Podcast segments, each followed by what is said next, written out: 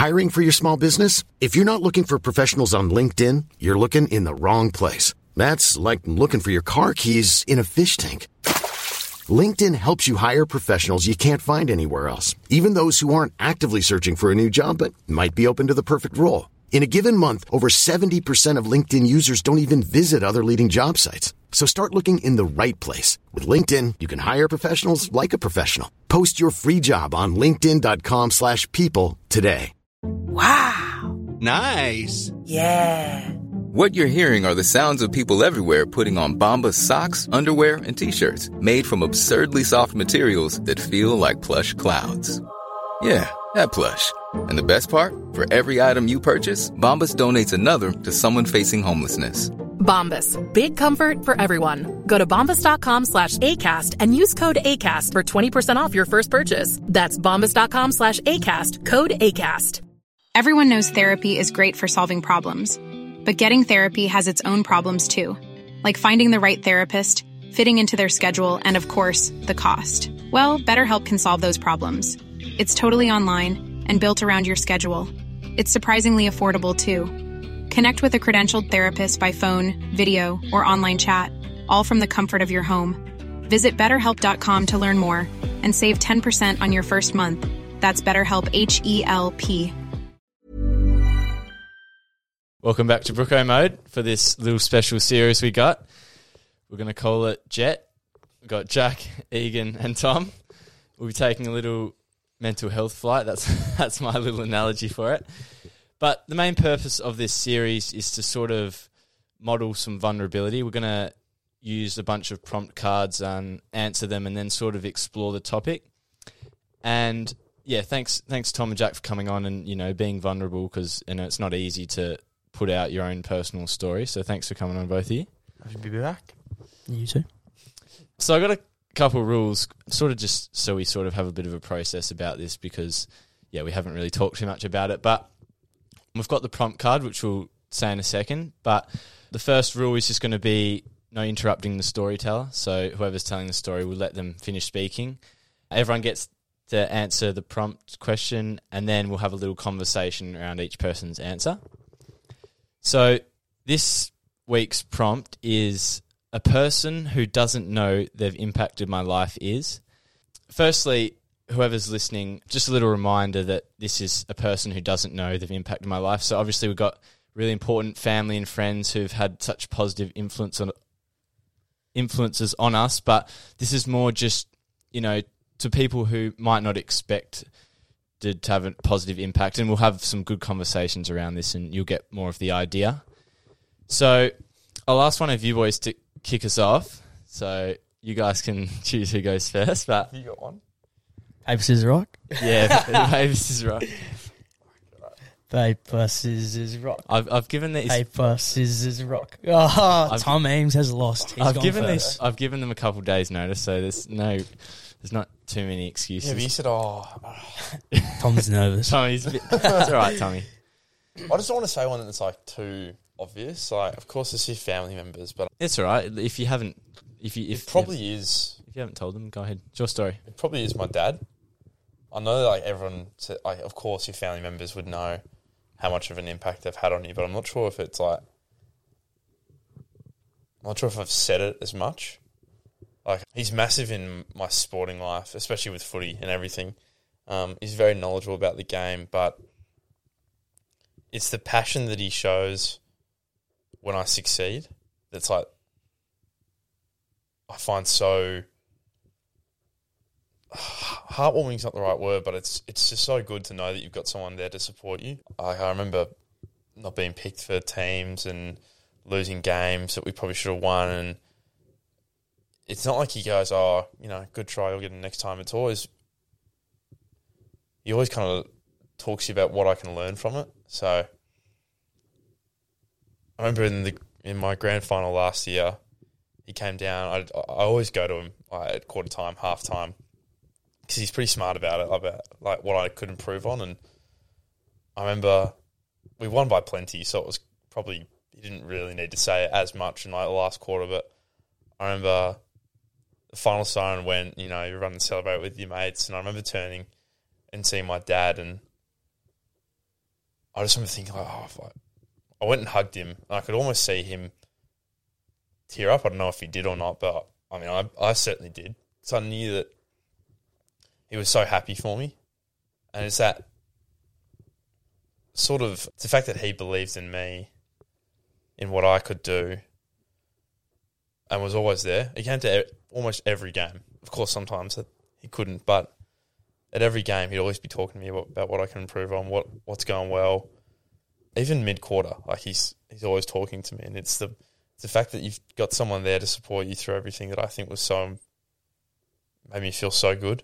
So I think he's impacted me more than anyone. Just being there, and I probably haven't told them enough. So yeah, that's definitely my one. Yeah. Yeah, no, that's great. I, it's the thing that astounds me, and I struggle to express my love for the people closest to me, even though, and I think a lot of society struggles, but we we love these people and appreciate them so much, but we find it so hard to communicate to them. It's almost like it's given, but we still don't do it enough, and I definitely don't. Especially being a young male. I don't know what it is, but Mm. I agree. But that gave me goosebumps, Tommy. Yeah, no, That's I- a fucking great it- story. It's exactly what it is. Like, I, and it's not like, oh, I wish he did say, I, you know, I wish he did appreciate me more. I wish I pr- said I appreciate you more. But like, it's, I feel like you've probably we've probably got a there's a bridge to get there. Uh, there's still a way to get there. So it doesn't have to be. I feel like appreciation can come in many forms. You don't have to verbally say to someone, "Oh, I appreciate you," because some people might not like hearing it. Like it might make them feel a bit insecure or something. I don't know, but like you can show appreciation for others in such different ways. But I feel like there's still a room to grow for me in, in showing others that. Yeah, it, there's a really good point you made there, and probably something I need to be able to understand a bit more is that you can appreciate people more than just with words, and I feel like I get because because for me like affirmations and words is like um is a means it's sort of like my love language, I guess. So then I sort of get stuck thinking that that's the way that everyone else needs to have it, but talking about your dad, like like I find it hard to express my love for my dad, but then I don't I because I find it's hard to do through words. I try and do it through action. So obviously, I know like how much he's invested into my football. So then, so when I'm you know trying my hardest and putting everything into training and then getting results, like that's sort of in it's. I don't know if it's right or not, but I'm, No, that's definitely, yeah. expressing my love. Oh, he'd be proud of you for him sure. through that. It's it, it's making them proud that you get the reward from it. Like you you want to show them how hard you work, and they put so much trust and effort in you. And when they're proud of you, you feel like you've done that. So, no, it's definitely that's definitely right. Yeah, no, it's very, very powerful, and I think something we need to, everyone needs to explore because, as Jack alluded to before we talked on the show, life is very, is you know you never know when it's taken away from you, and you don't want to leave leave this place sort of not telling people how you feel. Hundred percent. Okay, thanks for the share, Tommy. It's very, very much appreciated for your honesty in there. I'll go. I'll go next, and then we'll finish finish with Jax.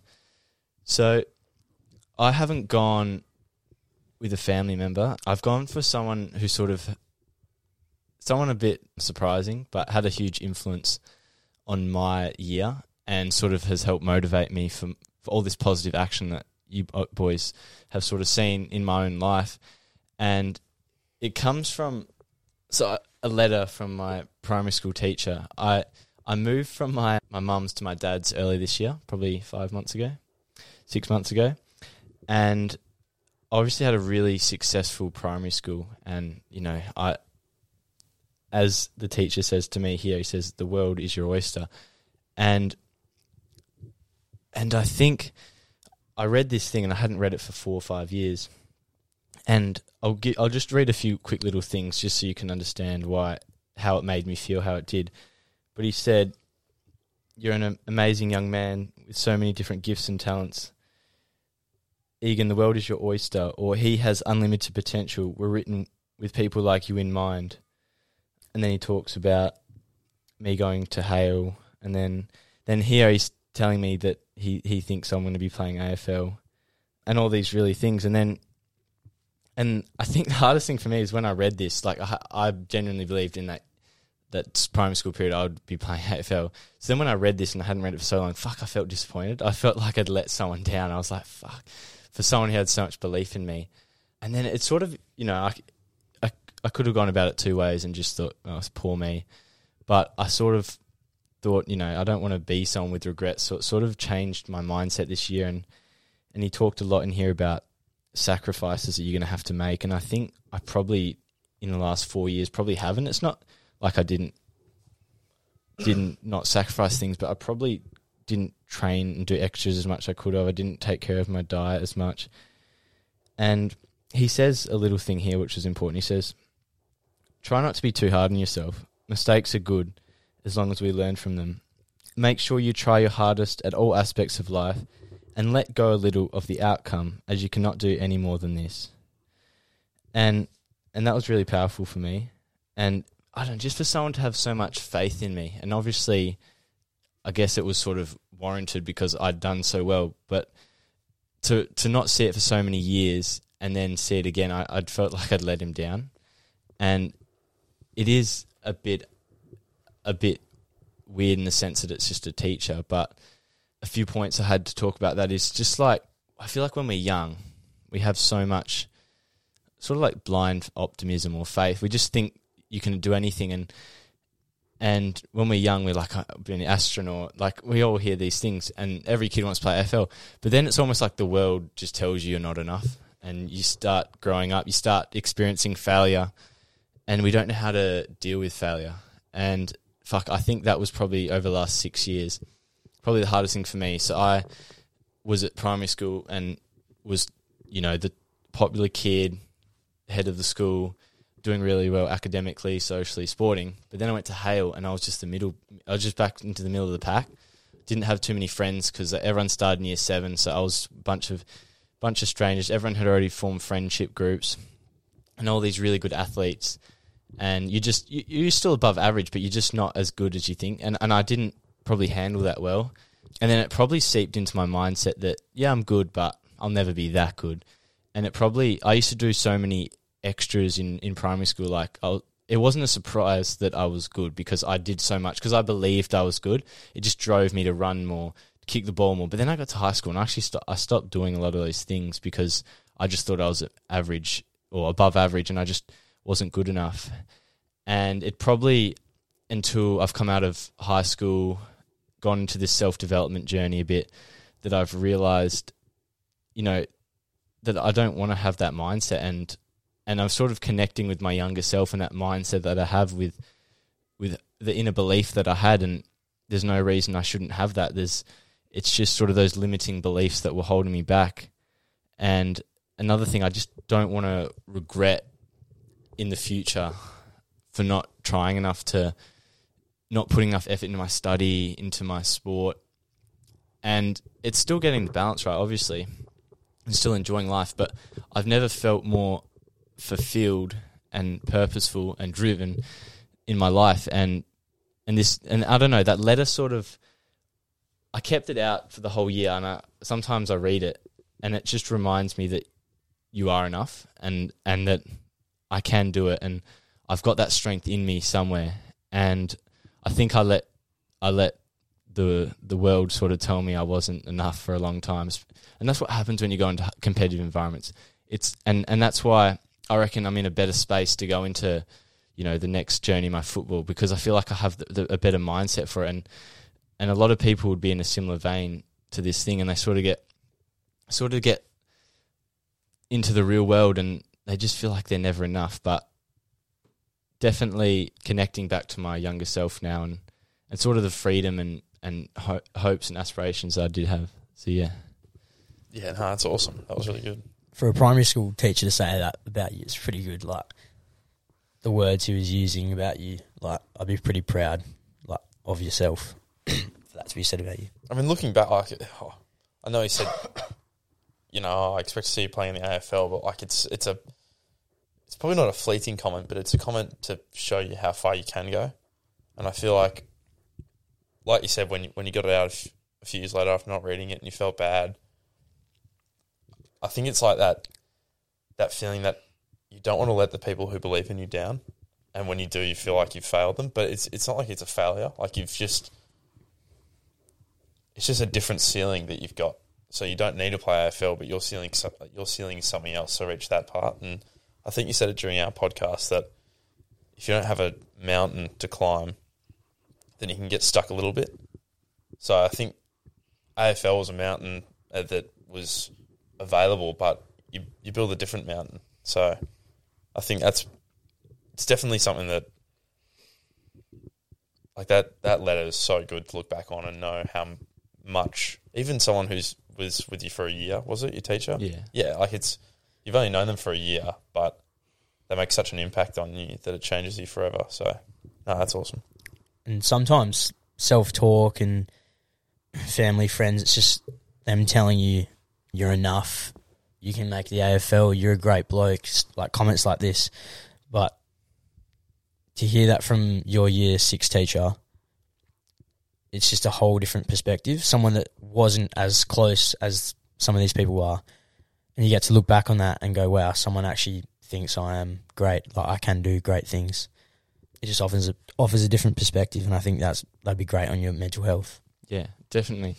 Because I feel like a part of us feels like when we get compliments from close family members, it's almost like they're just saying that Hundred percent. because mm. they love me and that we're family.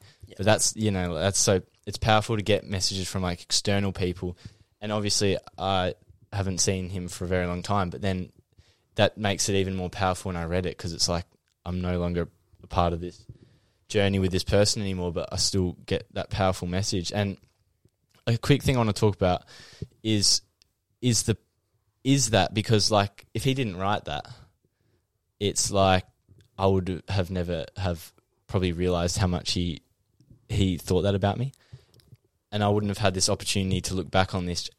And I've actually grown a lot from this year, and who knows what it looked like if I didn't look at that. I'm not saying I'd be in a different spot, but it, it was a bit of a spark early in the year, and sort of that butterfly effect. And talking about that butterfly effect, I feel like as a society we lack, you know, vulnerability, etc. But we we're just not good at telling people, hyping them up, whatever you want to say. We're not we're not nice enough to people. We're not, complimentary enough of people, and I'm getting a lot better at it. And it's not like my purpose is oh to just hype to just make people feel good by telling them they're good and, and lying sort of thing. It's being like you still got to be very genuine with it. But there's so many times people do good things, and for some reason you don't want to say it. It's almost it's a bit awkward sometimes, but you just got to get over that little hump and just and just say it. I don't know how negative of a world it is, but some people, actually a lot of people, and sometimes myself, but it's hard to take compliments, and I don't know why that is. It shouldn't be that way. It should feel good, but yeah, someone might tell you like, "Oh, how good of a person you are, how good of a footballer you are," stuff like that, and you just sort of push it aside or want to push it aside when it honestly should make you feel a million bucks because someone else is saying these kind words about you. Yeah, a, a quick example of that. One of my mum's friends was looking through all my social media, and then, and then said to my mum some really nice things. Who, who told me, but I found it so easy just to be like, like who, like, and, and then I said to my mum like, oh, everyone should be doing what I'm doing. Like, I'm just doing, like, I'm just doing like nice things for people, and people. This is what everyone should be doing. I find it really hard to take compliments. I just don't, yeah, right. I don't know what it is. Maybe we ju- maybe deep down we just don't think we're enough. I I don't know, but we need. It's sort of saying we need to get over and accept that we are enough and good enough. It's funny. It's funny, isn't it? Like, it shouldn't be hard. Mm.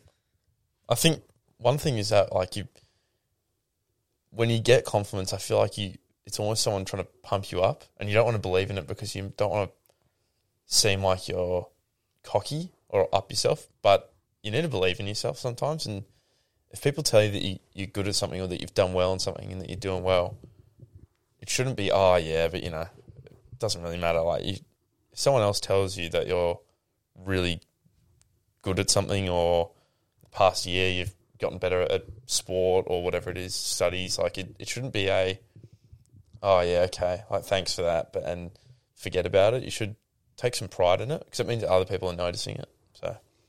Yeah, it's definitely a two. Yeah, because like we said, we should give more compliments. But I think one of the reasons we probably don't give compliments is people don't receive it well, and Yeah. which trains you. It, it sort of trains the person who gives the compliment. They're like, "Well, that was a bit awkward. He didn't really like embrace that well." So then you sort of get a bit deterred and turned off from being sort of like that. It's yeah, it's definitely a two a sender and a receiver thing. We sort of need to work on, don't we? I find it easy in footy, but I don't know other aspects of life. It's just suddenly becomes a lot harder. Yeah, it's like it's hard to go up to a bloke and say like, "Hey, your your business like with carpentry, it's thriving. Fucking well done, mate. Like, Yeah. I'm very pr- you're on your own doing independent stuff. Like, well done. It's just no one said you might think it, and we have a lot of positive thoughts about people because there's two sort of ways I look at it. We've got really positive thoughts about people, and we don't tell them that. But then we have negative thoughts, and we want to tell other people mm. about them. It's fucked. it's so fucked. That was such your comment. It's so relevant. Like I would find it so easy to tell someone how good they are at footy, but like it would be so much harder for me to tell someone how good they are at something else, or how, how, how much of a good person. Well, they even are. just like, mate, I've seen how hard you've been just working on yourself this year, and I just think you're such a better person for it. Like, I don't reckon anyone would say that. Like, honestly, I just, and it's it sucks. It's stupid. Why aren't we nicer? Like, I never say it. I can't say I do, but Mm. it's just funny when you think about it. yeah, it's so much different to like it's it's so easy to do it. I guess in an for us, it's an environment where we feel comfortable and safe because we like, we we do it three times a week and we see each other three times a week. So the fact that we're always kind of training together, playing together, you find it easy to tell someone how good they are at something because we do it so often. I feel like if you don't practice something enough, mm. it becomes a lot harder. Yeah, Like, because we play footy all the time, we can tell someone like, "Oh, mate, that was absolute blinder of a kick," or like great tackle. But you can't. I, I would struggle with that. Hey, going up to someone and tell them how much they're good at something else, like not sporting related. It's a bit, and it's also quite surface level, isn't it? Just mm. kicking the football around, like Yeah, yeah. it's easy for everyone it's to talk deep. on a surface level. Yeah, and that, that's a part of a problem. We're a bit, we're not vulnerable enough, and you know, it's, it's not. I think people get a bit confused with the vulnerability piece. They think, oh, we should. Be, I'm saying we should be more vulnerable. That means we should go telling everyone our trauma stories Yeah. and trying. It's it's not really like that. It's being, it's being honest with how you feel at the time, and and not trying to fake things and. And if, if you want to have a genuine conversation with someone and it's going somewhere, there's often a time, I don't know if you guys have had this, but having a conversation with someone and then you're like, fuck, I really want to say this thing. It could go deeper. And then you're like, no, I'll just go the easy road. Yeah, and you make the decision just to have an easier chat or say an easier thing. Like, there's part of us that our brain that really wants to have that deeper connection with people, but we hold ourselves back. And then, like you said about practice, we, we're training ourselves to to not go down there. And it takes practice. And Dustin Martin spoke about it with he does a lot of this mindfulness stuff. But you have to practice. And I think if we if we keep practicing being open and learning to ask the right questions and probing people and getting better at it, it'll just get so much easier. And over the last six months, I've tried really hard, like obviously with all the stuff I do, and I've gotten found it so much easier over time just by practicing it and learning from people. I had the exact same thing. Well, I, I I didn't do it, but I had the exact same situation the other day. Recently quit my job to move on to something else, and there's this kid at the job who well, I just love. Like he's a younger kid. I think he's still in year twelve, but he's still, like he's always. Whenever I'm working, he's always seems to be like closing at the same time. So, and it's not like that I've shared such great memories, but it's always kind of been. I've, I always see him as like my little brother at, at work. I remember he was on my last shift. I was like, it was five minutes until I had to leave, and I kind of wanted to tell him like, oh, fuck, like, he's such a good bloke, and I almost saw him as like a close mate. But I, rem- I remember leaving and thinking, I didn't say anything. Like he gave me a, box of chocolates because you know he. I remember him earlier in the year. We we thought that the company was gonna go bust, and he said, "Oh, you know, I just kind of wanted to grow up and be like you and become a manager." And that kind of hit me in the face, and I was like, ah, "This kid doesn't see me. I did. I didn't want to see it as like see me as an idol, but he almost looked up to me a bit, and I felt like I was like, shit, this kid's looking at me and wanting to do what I do." And so I feel like I, I always wanted to tell him like not how much he meant to me, but how good it felt to know that he was looking up to me. I never got around to it, and now I'm going, like I, I messaged him afterwards, but like I, I, I messaged him. I should have said something to him, but I messaged him afterwards and said, "Oh, you know, you've been a great bloke, and I miss working with you." And he said, "Oh, you know, let me know whenever you're coming in again." But yeah, I found it hard to say something to his face, but it was easy over a screen, which is interesting. Yeah, I don't know that. That's definitely happened to me a couple of times. But it's funny how there's that saying: if you got nothing nice to say, don't say it all. Mm. But they don't flip the script and say if you've got something nice to say, say it. Oh my god, I love that. Like, just say it.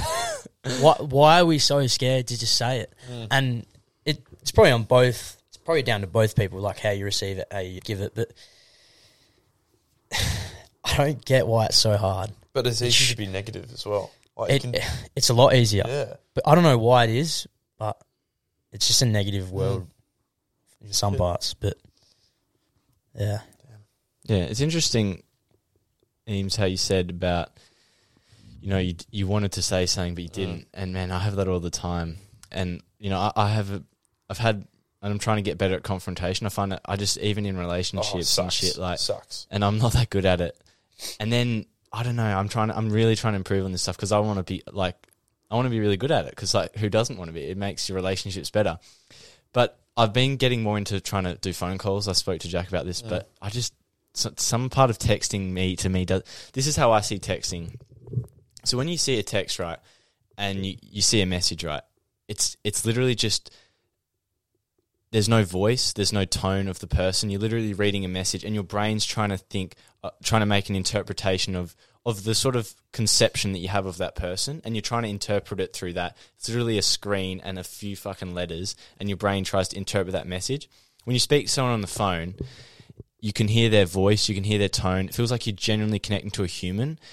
I sometimes think when you're texting, you're almost connecting to your idea of in your own head of the person. You're not even really are, yeah. communicating to mate, them. hundred percent. That's what you're doing. Mm. It's what your perception is of them, of what they're thinking. Yeah. Like, if that even makes sense. Yeah, that's it's so. I don't think we speak about it enough, but yeah, I want to try and you know I, I've been doing it more conscious effort just to call instead of call instead of text, and I always send voice memos now.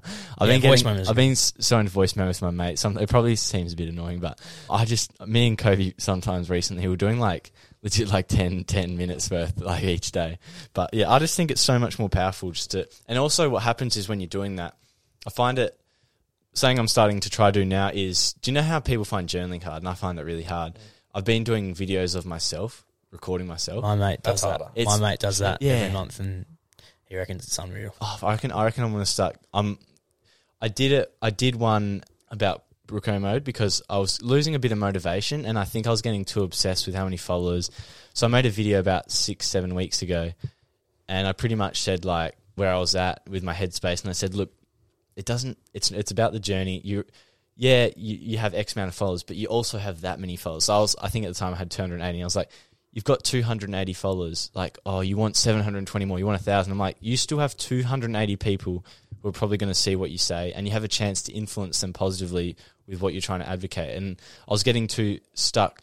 You know, it comes to gratefulness now, but a bit off topic here. But yeah, I was, I really with the power of reflecting through my own voice. And I heard myself say that. I'm like, did I really say it? Like, because I, cause I was like, because it's weird to see yourself and talk. So saying I'll definitely look into. I just did another one about saying the other day. So interesting how that goes. But all right, that sort of wraps that convo up. Oh, Jackson needs to. Yeah, exactly. Oh, yeah, yeah, yeah, we'll, get, we'll get Jax now. So go Jack. So I've actually got three people. Two of them for the same reason, same sort of that, and then one he's a bit different. But yeah, the first two, and the reason I'm so, or I'm getting so passionate about mental health is a guy called Sam Kerspian, aka Muddy, and BK. So these two fellas have something in common. They both decided to take their life. Muddy or Sammy, he took his back when I was in year 10. And I played footy with Muddy at Strenodon Craig growing up. We had a great group. He he was at the opposite spectrum as BK. He was quiet, but one of the nicest kids going around. Like, and I made sure to get around him, like, because he was just a ripper bloke. he was smaller than me somehow, but had three times the muscles. He was just a ripper kid. Fucking, I still love him. Like great bloke, but I wouldn't consider him a best mate at all. I just saw him at footy, and to me, I thought, yeah, he's quiet, but like everything's okay. Especially because that was back in like year six, year seven. So you, know, back in those days, you didn't really know mental health, and you didn't even know it was really possible. You didn't think it was a thing to think about yourself that way. But Sammy taking his life at that age, it really shocked me and my friends that played with him. And it really smacked me in the face how easily life can get taken away from you. And I never thought about myself in any type of that way, but just for the fact that someone my age who was who I was surrounded around could be feeling that way. It just it absolutely shocked me and I remember like that was can't really remember crying too much as a kid, apart from when I wanted a fucking chocolate. But I remember finding out that news at school and just fucking bawling my eyes out. Like I wasn't even afraid of who saw me. Like I was just fucking bawling my eyes out. Man, Rosie Deegan, and just yeah, that news shocked me. But him and then BK, I only knew him for a year, and he he decided to do it a bit later on when he was 20 or 21. I played Colts with him. He randomly came, joined the club um, during the COVID year, I think. And he just seamlessly became one of the boys. Like, it didn't take him long at all. Loud, confident sort of bloke. You just never thought that someone like him would be out, like, would be thinking of himself that way. And yeah, it still it still shocks me, but for the fact that someone like him, who's loud, confident, he was he worked in the police, like he strong, like looked after his body so well, still partied, had a great social group. You just don't just don't think and with both of these more with BK, not with Sammy, because at the age you just never, never knew. I never asked BK how he actually was going, and I think a lot of us don't ask that question. And now we have the "Are you okay?" day, but that's what once one day or one week for every every three hundred and sixty five days. So like that's just not enough. It it needs to be every day or once a week. Like whenever you see someone, Gilly Gilly also had someone go through the same thing, and he had the chance to talk to him not long before it, but he said that yeah, he didn't really. He could have called him and said like, "How you going, mate? Like, how's things?" And not just on a surface level, but on a deeper level. And I don't know really where I'm going right now, but yeah, them them two boys, they just made me appreciate life and grateful that I think of myself in a positive way, and that just it made me passionate. Not not passionate, but just made me start thinking about what other people think of themselves, and I think that was really important for me to for my brain to open up like in that sort of area because some people just put it to the back back of the brain and just forget about it, just forget it's a thing, and yeah, just I don't know. That's just stuck with me until today. And then the other person was a year 12 religion teacher, and I hated religion. so, and it was gen- general religion. So his name was Mr. Khan. And the thing about Mr. Khan was I didn't talk to him a lot. I didn't really, like, this is the one class I had in my whole entire school, my schooling at Sacred Heart and he knew that we weren't all religious, we didn't all believe that stuff. So he decided to make that class more like about life, still bringing in God and stuff like that, but he'd talk about life a lot. And something that will suck me until today and will stick, stick with me forever. He said, when you guys come back in 10 years for your union, And if I see you, I don't want you to tell me that you became a doctor, an accountant, stuff like that. And he didn't mean it in a bad way. Like, yeah, if you're passionate about that stuff, fucking oath, like, pursue it, do that. But he said, come back and tell me you were a chef in fucking Portugal, a barista in Spain. Like, you travel the world, you saw these things because he knew, I think he knew how short life is and how easily it can get away with you from you. And that's definitely like impacted me, stuck with me forever. Like now, it's just made me passionate to travel and experience these fun, weird, new jobs that you might feel a bit uncomfortable doing, but fuck, why wouldn't you? Like, just why wouldn't you? And yeah, I guess he's just made me appreciate that sort of thing. Whereas some people might just get stuck. Like, obviously, life, everyone's different. Everyone wants to do different stuff. Some people might want to be the accountant with three kids, married, house, that sort of stuff, which is absolutely fine. No one's saying that's bad. But I think he was just saying that it's also not bad to experience all these different things because sometimes at school it's expected to try your hardest, get your 90 plus ATAR, get yourself into a full time job as soon as you get out of uni. And I think people don't talk about the other pathways. So I think he just opened people's mind up to that. Well, definitely mine. Yeah. Yeah, no, it's obviously very powerful. Both things. We'll quickly touch on the the teacher before we go on to the other one. Yeah, I think you're right. I think there is a lot of pressure in society just to conform to standard jobs, and I think it's good that he influenced you in that way because then he made you realize that you know there's so many other ways to go about life, and like you said, it's not that going into the standard occupations are bad. It's more just he empowered people to be in their own journeys and live an authentic life. And I think he what probably the take home message is he doesn't want you to come back in ten years and regret the path you've gone down because 100%. you didn't, you know, do something you're truly passionate about, sort of thing. Yeah. super powerful. Like, it's it's. I think we almost get, not that school's bad, but I feel like you're you're almost set up in a robotic way to finish school, get an ATAR, go to university, get a job, then you're done. So I think there there are teachers, and oh, look, I had a few, but who who almost set you up for being a good person instead of being a good employee. Mate. So I think that's really important. Yeah, no, How much?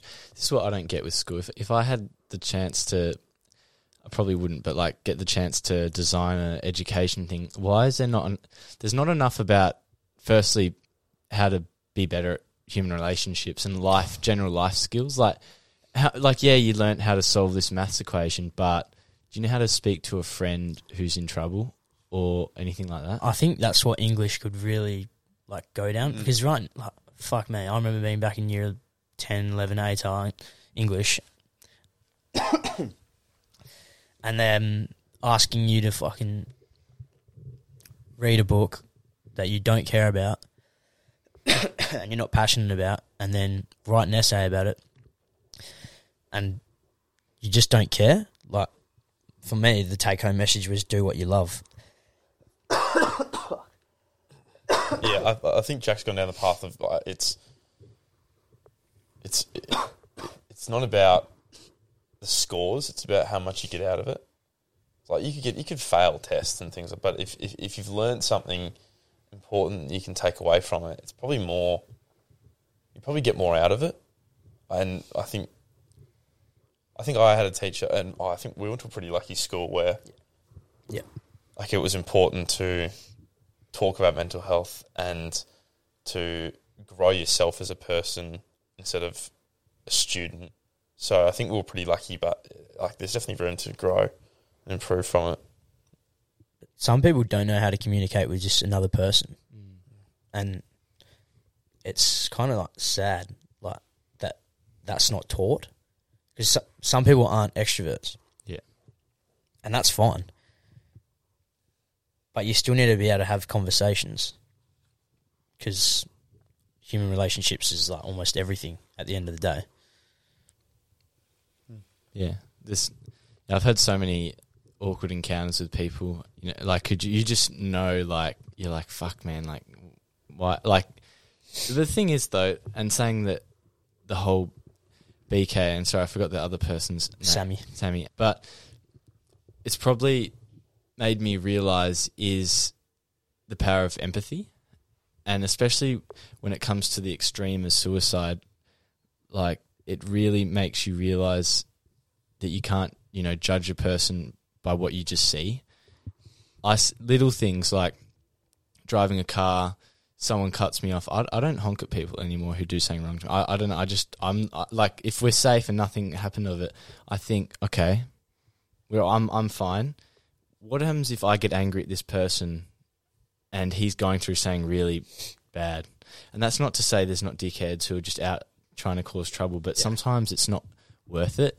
And I try and be as empathetic as possible now because I realize being in bad headspaces and knowing that people are going through such troubling things, you never know what someone's thinking about, what they're going through, and you just really have to know that you can have a positive influence by just being empathetic. A lot of people are fighting their own battle in their head and just they won't tell another human.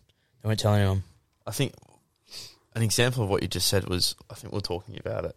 There was a comment on one of your videos, or and, and you sent it in to us. It's like it, I'm sure I don't understand why people and look it. People are going through stuff and you don't know it, but I put time and effort into writing something bad. Like it, there's just no point to it. I reckon. Like a, a cliche, but unless you haven't got anything nice to say, don't say anything at all. But like it, it's true. Like there's there's criticism, then there's just abuse. And I think like people put so much time and effort into being rude and disrespectful that could be used in other ways. And it's a it's a pretty small thing, and like you don't honk at people anymore, but. Oh, I don't know who said it or when they said it recently. It was between us, but like one small habit leads to more habits, or one small battle won leads to more battles won. So I think like it's such a tiny thing that you can improve on, but it leads to such bigger growth. Being nice to someone just once could make their day. You never like you never know the battle they're going through. Like that being nice to someone saying something nice to them, that could be the reason that they decide to live another day. Yeah. But on the vice versa, if you fucking do, say something bad, they might be like, "Oh, well, this is this is this is another reason why I don't want to live anymore." That's extreme, but that's just saying that you never know. I've got a good analogy, sort of. I won't know if it's an analogy, but back in elections a little while ago, and like I hardly vote. I just can't even be bothered. And my mum was talking to me about it, and she said like, "Oh, vote for like this person who I'm voting for," and I said, "Oh, one vote's going to do nothing," and and that's what I I believed, and and this is, and I actually have changed my mind from what I said then, and I'm not afraid to I'm not afraid anymore to know and to admit that I was wrong because that you're not going to grow if you can't admit you're wrong. And I was wrong because the world changes one person at a time. Fucking oath. And and it's a cliche like oh all the votes add up, one vote matters, but it, it, in reference to the mental health thing, being nice, being empathetic to people, like if every person adopted that attitude, we would wake up and the world would be totally different. Although it's not feasible, but that's sort of how I'm trying to influence the world by making people realize, you know, that their individual actions do matter and they accumulate. But also, touching back to the the death stuff, it's fucking. It's something you can't comprehend, but you can. You, you can't comprehend it because you weren't there and you didn't do it, and you you weren't. So you can only you you, you can't really people have gone through mental struggles and they can empathize to the difficulties but you know it's and people have but it's it's really hard to to put yourself in someone else's boat. And it's such a, a stigma that the topics like like talking about it. Like if you're talking to someone about mental health and pe- people it, you, I don't know anyone who would say to someone they're talking about the mental health and they're like and you say to someone like are you okay and they're like no I'm not and the next question could be have you ever thought about harming yourself that should be what people start to ask. It shouldn't. It should not be so scary to say that. But saying that, would I have the courage to Mm. say it right now? I don't know. I'm not in that situation, but it's something that we don't know how to do well. Mm. I think there's uh, that's a problem for, for sure. But I think the problem beforehand is like we wait for something bad to happen to take action on it. Like, of course, the deaths of your mates is the worst thing in the in, in the world. And now, like, now that we can grow from it, let's not try. Oh, oh of course you can't. Things are, are going to happen in, in life, but it's it's almost learning to not catch something, but to go out before some before things go wrong. Yeah. So having someone check in on you is probably like it's so makes you feel good about yourself because you know that you've got people around you to support you. Uh, and so I think something that's important is to grow early and reach out before it's too late. We all talk about oh the are you okay day stuff and you look back and things that have gone wrong and you ask on that day because it's everyone else is doing it. But it's it's the days where it's a Tuesday morning, random Tuesday morning, and you might as well just ask someone. And like it makes their day because they know they've got someone to support them. They might be doing perfectly fine, but reaching out to them, they know that they've got someone to support them. So when they are going through a bad time, they might come to you because they know that they've got someone. Can't lose. You Mm. cannot lose in the situation of seek uh, reaching out to someone, even if they're totally fine. Ni- A guy called Nick Robinson from Perth. He's been coming up on my TikTok a lot lately, and he he always sends a message: if you've got a bung knee, you go see a physio. If you've got a headache, you take Panadol. That sort of stuff. Like people always know what to do when it comes to hurt, like injuries and stuff that's visible and easy and not gonna be a hard conversation. But if you are struggling with your mental health, you should talk to your mate, talk to your family, talk to someone that you can trust and care about. And if you can't do that, then you can go see a professional, which there should be no shame.